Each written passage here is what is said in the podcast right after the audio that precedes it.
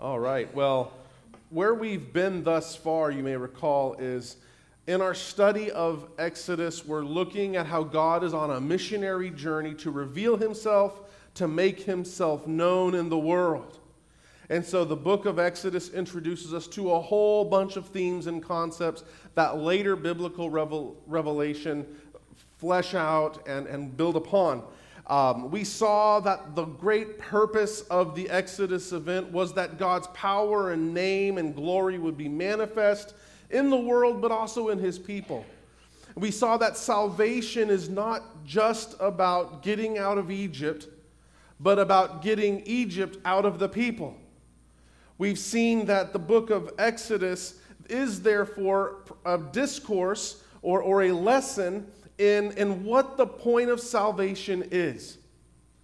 Okay, the, the book of Exodus is used routinely by, by liberation theologians and, and people who, who want to basically treat it as, as an emancipation proclamation, so to speak, uh, asserting human, human freedom from oppression and all that.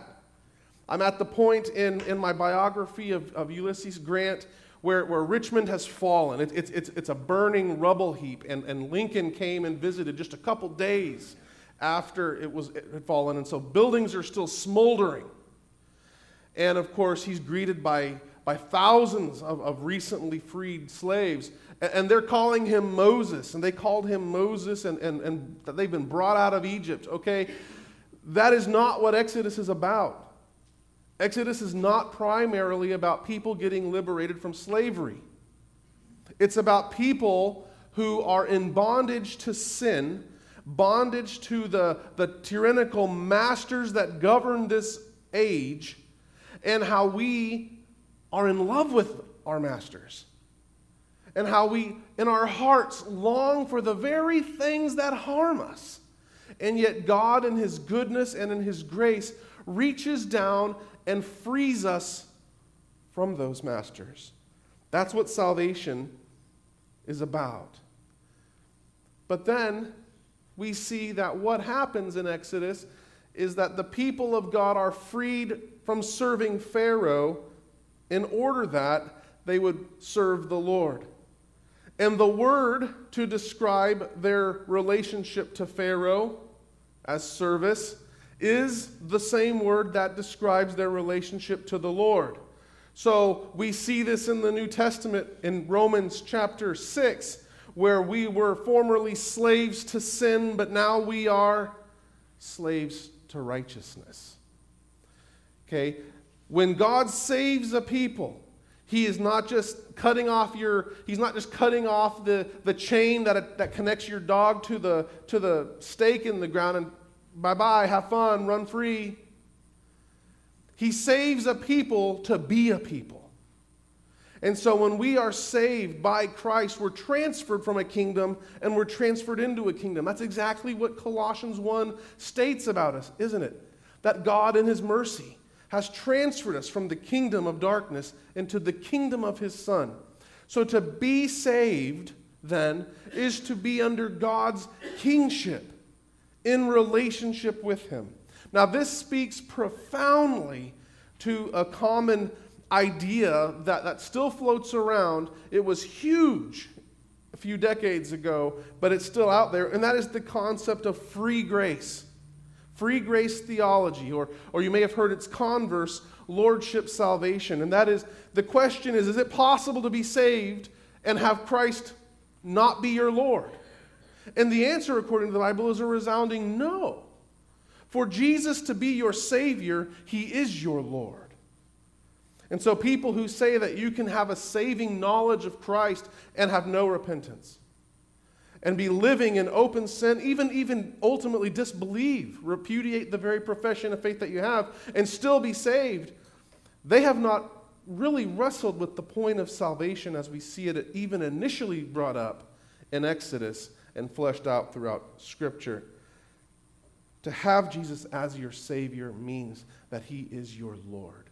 And that is the basis of the covenant that God has saved a people.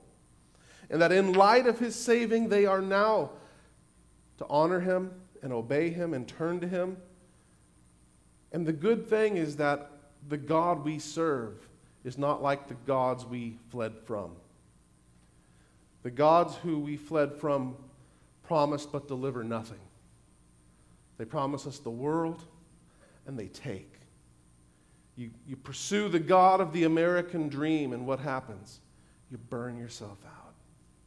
You may attain a little bit of stuff, but ultimately it all crashes down and you're left with just a crown in your hand.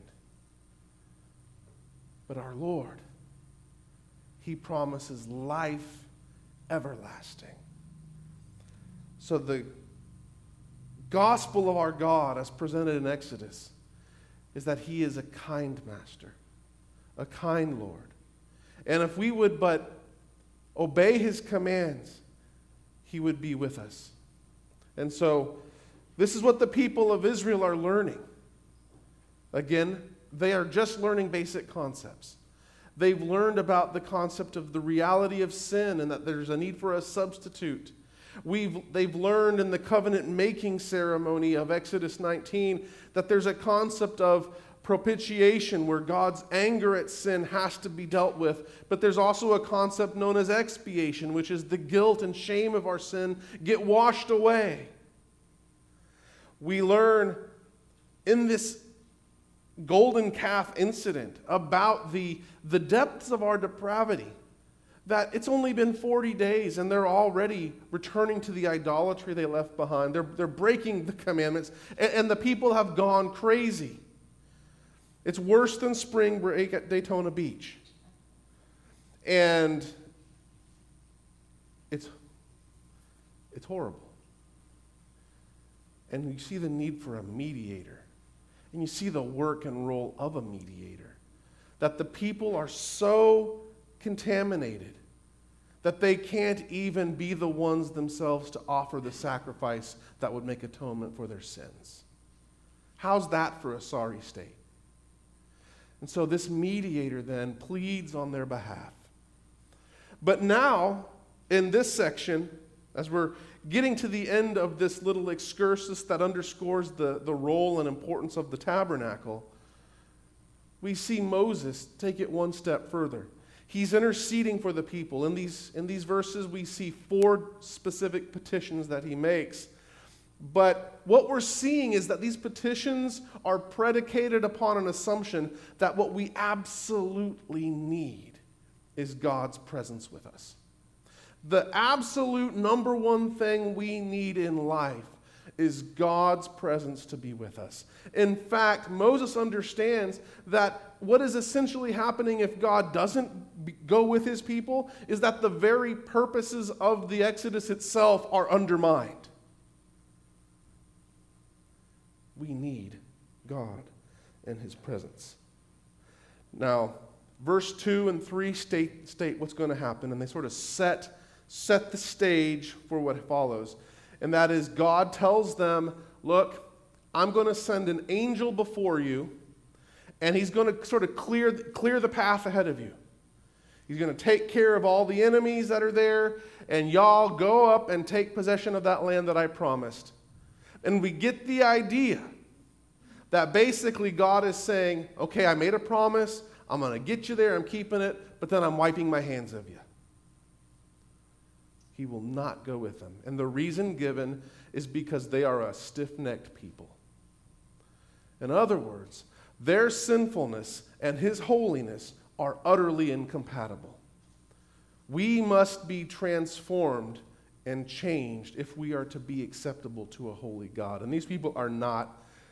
So it's for your safety that I'm not going to be with you. But it's interpreted rightly as a disastrous word.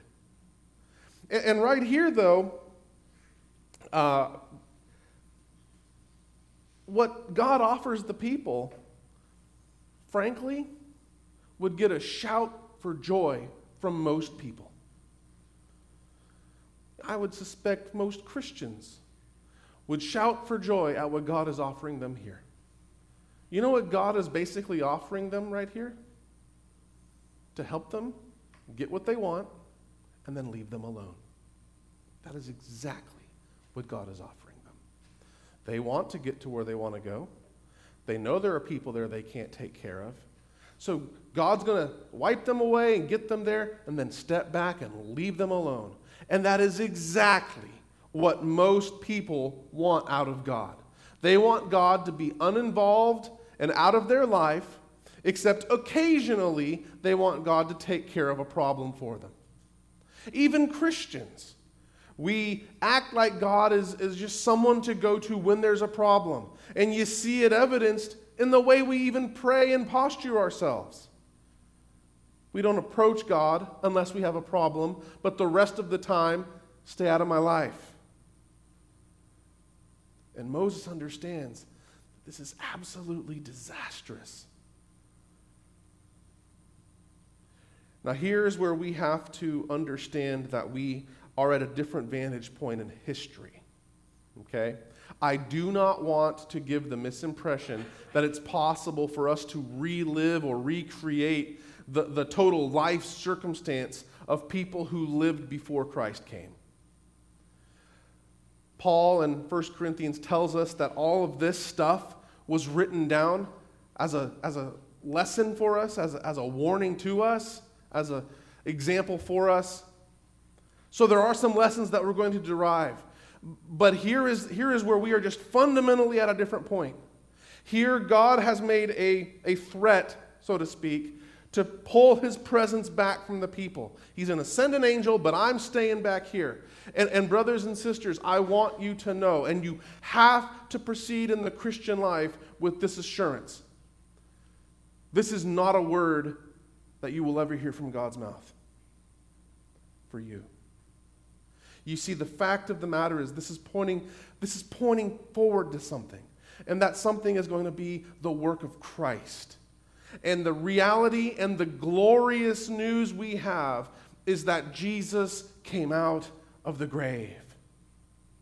And because of that, we can say, along with Paul in Romans 8, that neither life nor death, nor things present, nor things to come, nor powers, nor rulers, height, nor depth, nor anything in all creation can separate us from the love of God in Christ. Okay? That is a fundamentally different covenantal stance. So we, we are not at the point where you have to be afraid that God's going to kick you to the curb. Okay, now we can, we can say that God wasn't going to do that, but God makes no such threats to his people in Christ. Christ's coming makes a difference. And so we can look back on these people and the lessons they teach us, but it's from that posture that in Christ, praise God. The love that God has for us is inseparable. So proceed in that hope. But this Bible section does teach us about the pernicious effects of sin and what it means to abide in God's love in the sense of the experience of His good pleasure. God is holy, and those who worship Him and approach Him must be holy. So it sets the stage here that life without God's presence is a disaster, even if you have all of the advantages and all of the ups and privileges that a good life can bring you. It would be a disaster without the presence of the Lord. So, verses 7 through 11 then take you back, and they're a parenthetical backdrop story that explain the, what was going on with Moses and his life of communion with the Lord that will help us understand what comes to follow. And it talks about this tent of meeting. Now, you may think back to chapter 25 that the tabernacle itself is called the tent of meeting. And it's the same expression as used here. So Moses has a little tent of meeting, and God wants to build a tent of meeting. We just call it the tabernacle to differentiate. But the reality is that the tent of meeting is like Air Force One. Okay, is Air Force One a plane? Yeah. But if the president hops on a little Cessna, guess what that Cessna becomes? Air Force One. Okay, it's the designation of the plane that the president is in. And so this is the tent in which God meets his people. So we'll notice, first of all, that this tent is far outside the camp. The text is specific that it's far away. Because God is not dwelling amongst his people. It's small, and it's where Moses goes to talk with the Lord face to face as a friend. Isn't that amazing? That level of intimacy and communion. And, brothers and sisters, what we learn in, in the New Testament is that the experience of the Old Testament saints, even Moses here, is inferior to the experience of God and of Christ and of grace that we in the new covenant have. Isn't that amazing? You can boldly approach the throne of grace in prayer, knowing that God speaks with you as a friend. How would it shape your prayer life to speak to God like you talk to your friend? I love the prayers of Scripture, and they're so real. They, they, there are the high and exalted, the prayers that we think are fit for a cathedral or something like that. But man, I, I just love how the people of Scripture model praying earnest prayers, real prayers. And here in, in his first petition, in chapter 33, verse uh, 12, we see what Moses says. In his first petition, he says that, Lord, look, see, you, you've given me this job to do, but you haven't given me the tools I need to do it. Do you see sort of that, that what am I supposed to do here? You've given me an impossible task. He's, he's kind of exasperated. Look, you haven't told me who's going to be going with me. And what's interesting about this is it's in light of God having just said, I'm going to send an angel, an angel, as distinct and differentiated from the angel of the Lord that's been going. It's as if Moses is saying, I don't need just any some old angel. Just some old angel isn't, isn't enough. I need you. What's amazing here is that uh, the people are in mourning, and Moses is in there saying, Look, if I found favor in your sight, I need you to show me your ways because I can't do this job on my own. You're telling me to just lead the people. I can't. He learned back in chapter 5, you may recall, when he initially goes into the throne room of Pharaoh, and we, we pointed out when we looked at the passage then, how he went off script. He went in there full of confidence, and by going off script, he got the beat down. And so he's learned a lesson. He can only go in God's power, but he needs to know God's ways. So, how how does that affect how we live our lives? Do you try to do it in your power? Or do you recognize you can only do the tasks that God has assigned to you if you operate in His power? And unlike the people of Israel in chapter 20 or in chapter 32, they don't try to subvert the divine plan and make for themselves gods of silver and gold. Moses knows that the only hope he has for understanding God's ways is to get it from God himself. We've talked about it, Lauren mentioned it uh, during his talk earlier, that this has everything to do about revelation. We are utterly and completely dependent upon God revealing himself to us in order for us to know anything about God. And Moses is acutely aware of this. This is why he needs God's presence with him. Because with God with him, God will reveal himself to him so he can learn how to please God, how to do the job that God has set before him. But most importantly, he wants to be pleasing to God. Moses has encountered the living God. First in a burning bush, then in conversation at Sinai. He has had multiple encounters with the living God. Okay, and, and here's the reality of the effect of encountering God. When you come face to face with the one by and for whom you were made, and, and your heart was created to be the throne of the living God, and so your, your heart then is, is restless until you find its rest in your Creator. So once you've come into, in, into relationship with that being, that's what you want. That's what Moses wanted. Every single petition centers around give me more of God. I want more of you, Lord. How many of us have just a completely different background? Or, or we have a completely backward perspective. We don't pursue God because we want more of God. We pursue God because we want our, we want, we want our lives to be happy. Man, many of us don't even look forward to heaven to see Jesus. We look forward to heaven because we'll see loved ones. And God is just there. That, that is the mindset of someone, frankly, who hasn't really encountered the living God. And Moses has. So he wants more of God. And there's power in his prayers. Have you noticed that, how God interacts with him?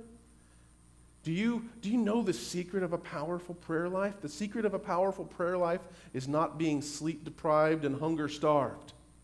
The power, the secret of a powerful prayer life is to pray in accordance with God's word, which Moses repeatedly does.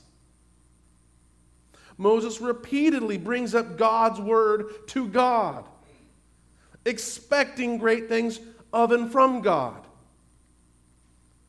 For example, how many of us have the audacity to be as bold as James tells us to in, in James 1 when he says, If any of you lacks wisdom, you should ask. Because God gives graciously. Are you bold to ask for things, confident that God gives graciously? Or do we hedge our bets? Now, understand that Moses is praying boldly because he's encountered God and he knows God's character. And having tasted God's character, he wants to know more of God because the more he knows of God, the more of his radiant excellencies fill himself like, like being warmed by a fire on a chilly night. And so Moses wants that. And so God says, I will be with you. And then in his second petition, Moses kind of backs up and he says, Now, okay, don't, it's as if he's saying, Don't play games with me. If you're, if you're, even though God had just said, I'll go with you, he says, If you're not going with me, don't send us up from here because this is where you are. This is where we need to be. But then he says something else. He says, How will the world know that we're any different from anyone else? You alone, your presence with us, is what makes us who we are. Who defines who you are? If I look at your life, what are the important things to you? What are the things that make you unique? The things about you that you value, that you prioritize, that you really think this is what makes me special. Where in there does it rank? That you are a temple of the living God, and that where you go, whether it's to church, to the bathroom, or to the mall, God and that if God is not with me, then I am nothing. Where does that rank? How about as a church? Are we defined by the fact that God is here with us in our midst? For the people of the old covenant, because of God's presence with them, it was a source of shame when they were defeated by their enemies. And it's a source of shame for us with God in our midst when we're defeated by our enemies. And our enemies are not politicians who have policies that differ. Our enemies, really? You want to know what our enemies are? the divisive, sinful spirits that we bring in here with our flesh. When we, with our scandalous treatment of each other, make ourselves look shameful, it belies the fact that God is a God of unity. And He has brought us together and forged a new humanity into one. It makes God look less glorious and less satisfying. But the fact of the matter is, the single criterion by which we should value and estimate our uniqueness as people and as a church is God's here. Have you ever been amongst the church where it's clear that God's not there? It doesn't matter how good their programs are. And a person. Have you ever had the joy of being in the presence of a person who, who you know, man, God is big to them? That's awesome. Let that be our defining characteristics. And what's amazing is God responds, You have found favor in my sight. And he's going to save the people. He says in, in verse 17, he's going to save the people.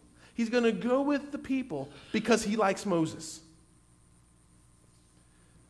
This is covenant theology 101.